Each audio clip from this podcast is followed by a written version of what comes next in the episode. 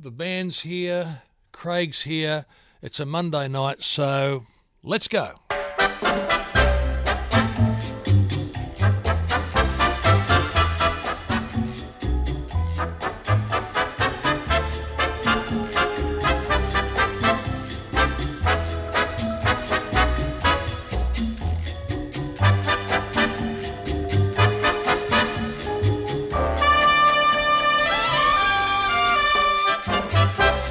Yes, here he is, the man with all the news on the world of entertainment. Uh, sometimes we need smelling salts to deal with it, and indeed, I wonder whether Don McLean might even have to rewrite a very famous song after what we're about to hear from Craig Bennett. Let's go to the great man.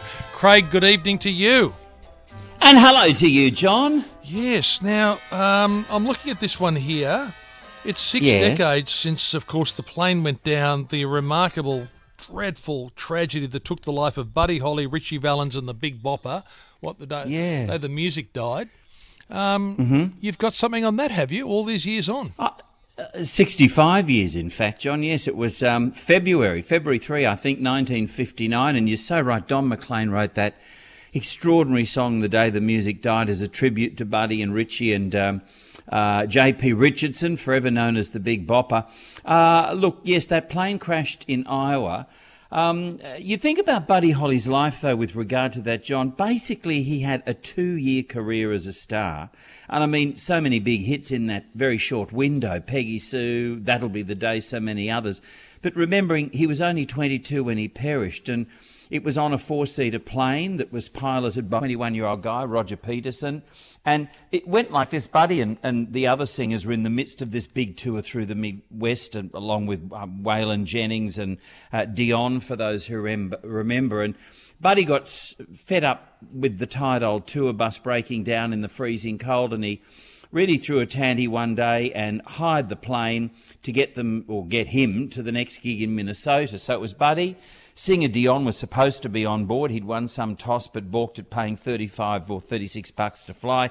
So he opted for the tired old bus. Ritchie Valens took his place and Waylon Jennings was supposed to go, but the big bopper, JP Richardson, got some terrible flu. And so Waylon said, you take my seat. That'll get you to a doctor quicker and I'll sit on the bus. And uh, so we know what happened. The plane took off at one in the morning, bad weather. Well, all these years on, America's Civil Aeronautics Board have revealed the snowstorm they took off in, in fact, was a blizzard.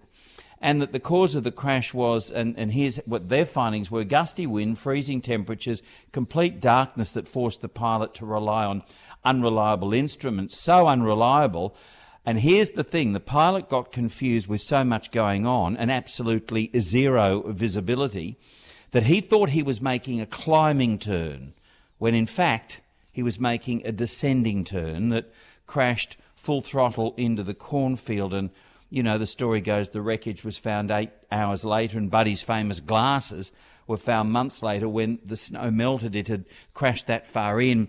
Uh, look, bad weather was given as the cause uh, of that crash at the time and ever since, so that's what we know.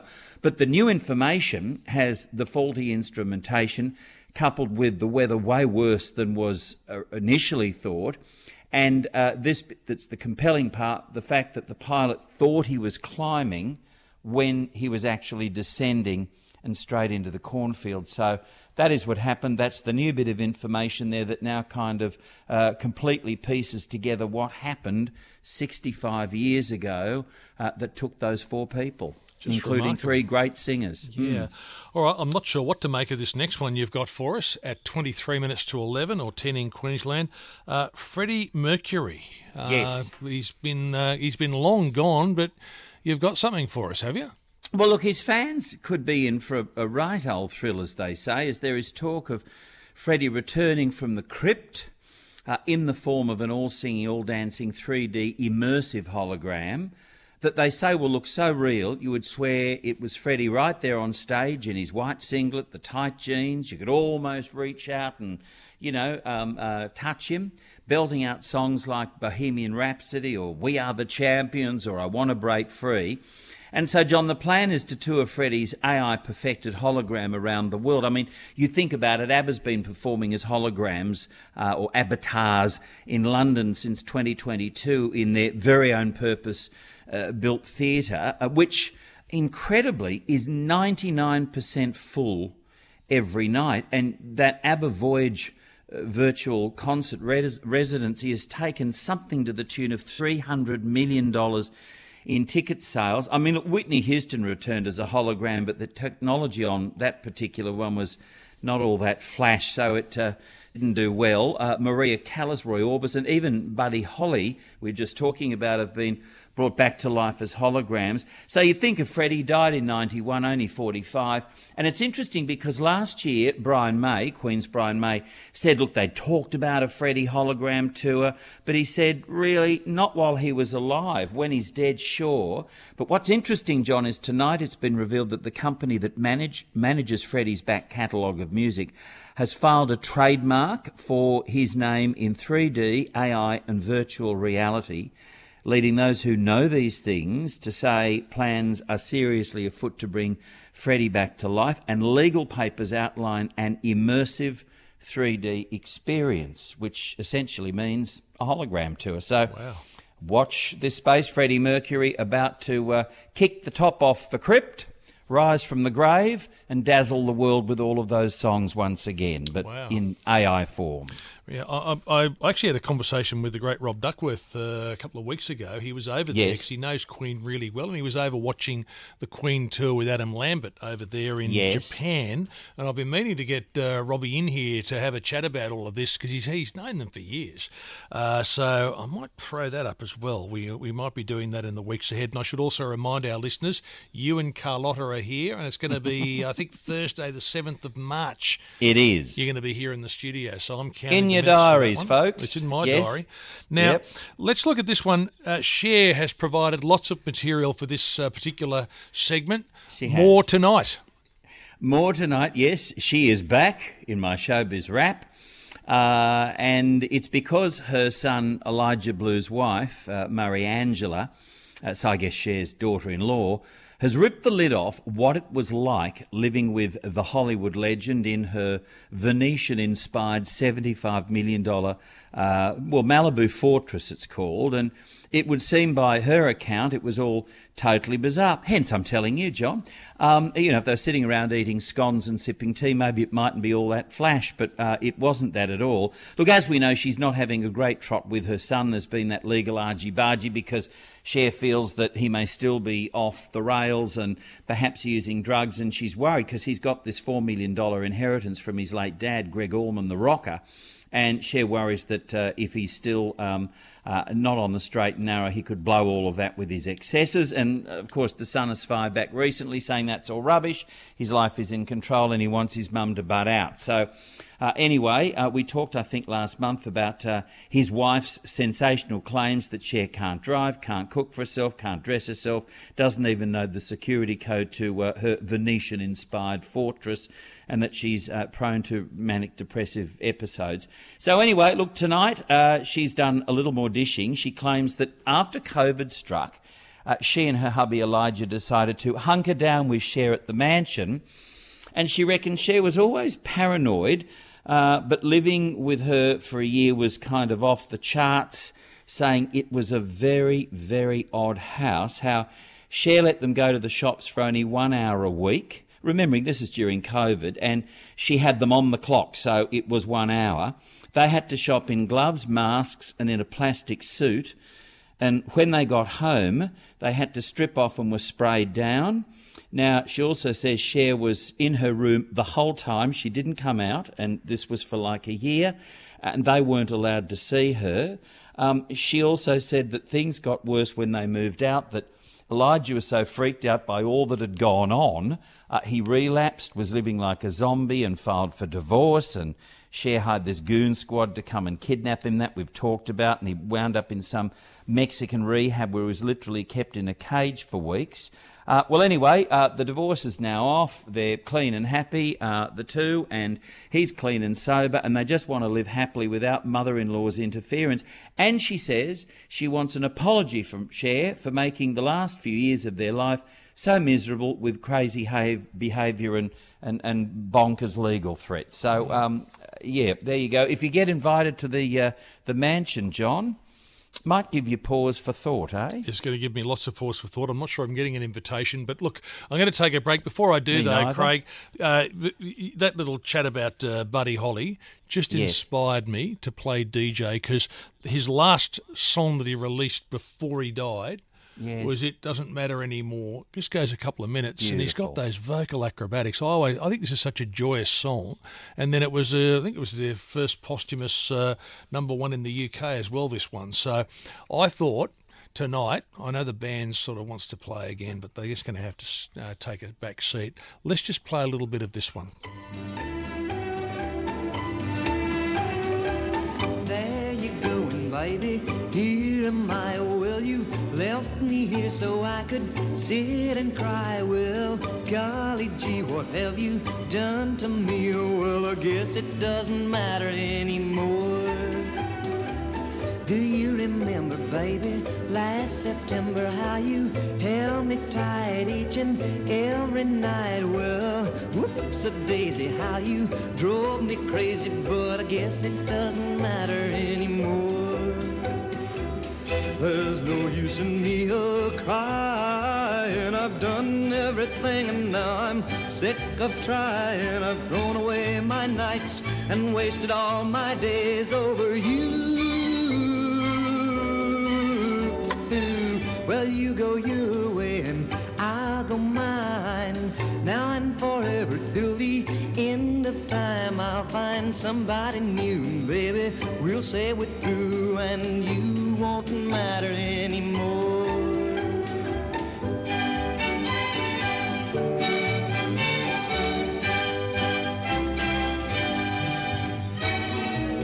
There's no use in me a crying. I've done everything and now I'm sick of trying. I've thrown away my nights and wasted all my days over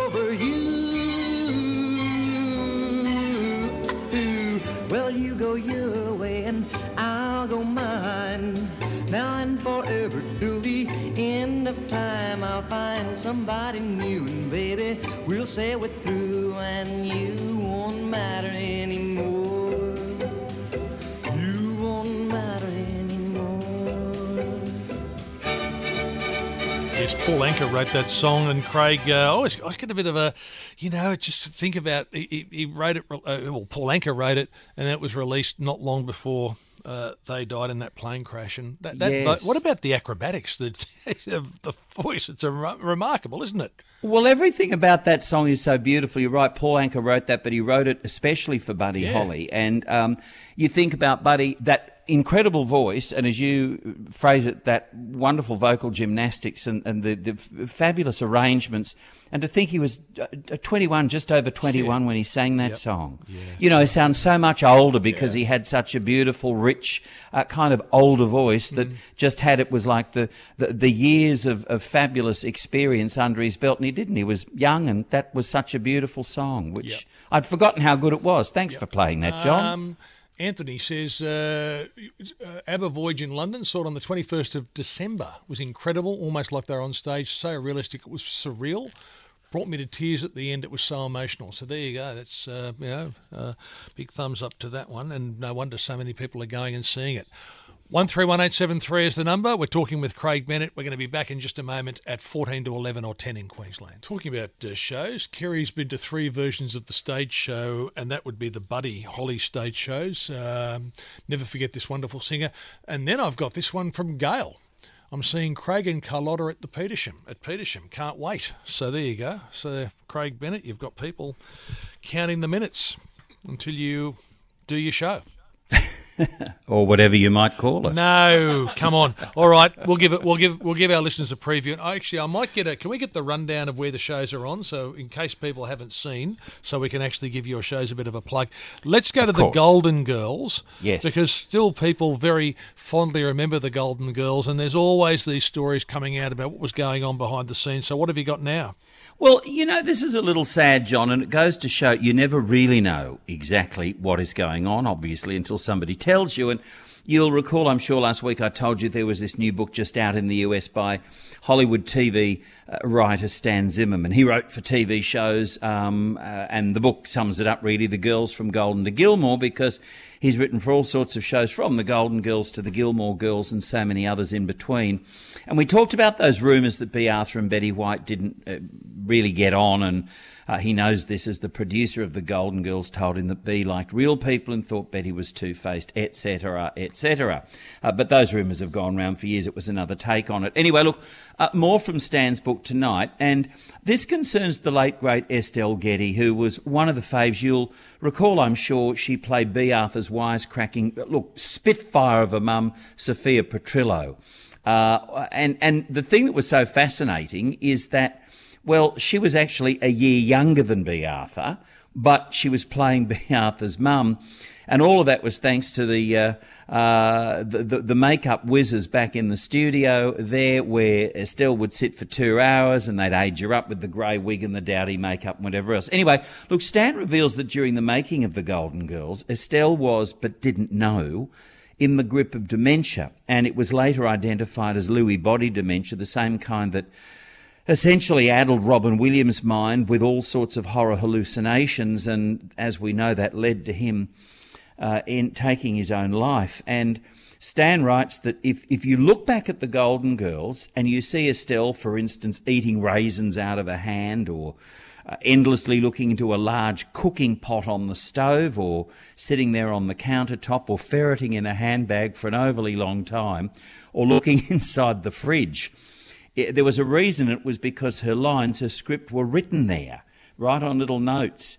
And toward the end, it was so bad, she was reading everything off cue cards. And if you look back, you can see it because you see her eyes moving and she's kind of looking to the side of the camera. And, and it was very evident. Look, he says, even during those early days on the show, Estelle had terrible trouble remembering things. And, and when she'd flub a scene, remembering it was shot in front of a studio audience, while they got set for a retake, Betty White would race over to the audience and start cracking jokes to sort of shift the focus of Estelle's slip up and put it onto her so that, you know, people wouldn't think that poor Estelle didn't know what the heck she was doing.